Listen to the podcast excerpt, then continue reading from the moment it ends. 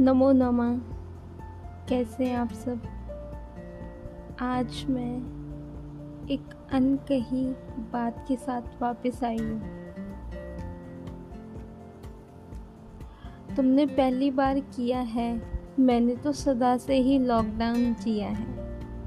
मुझे रत्ती भर फ़र्क नहीं पड़ता कौन सा होटल बंद, कौन सा बाज़ार खुला है।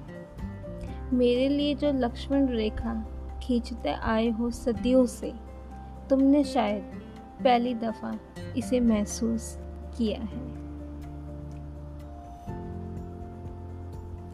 मैं अपनी बात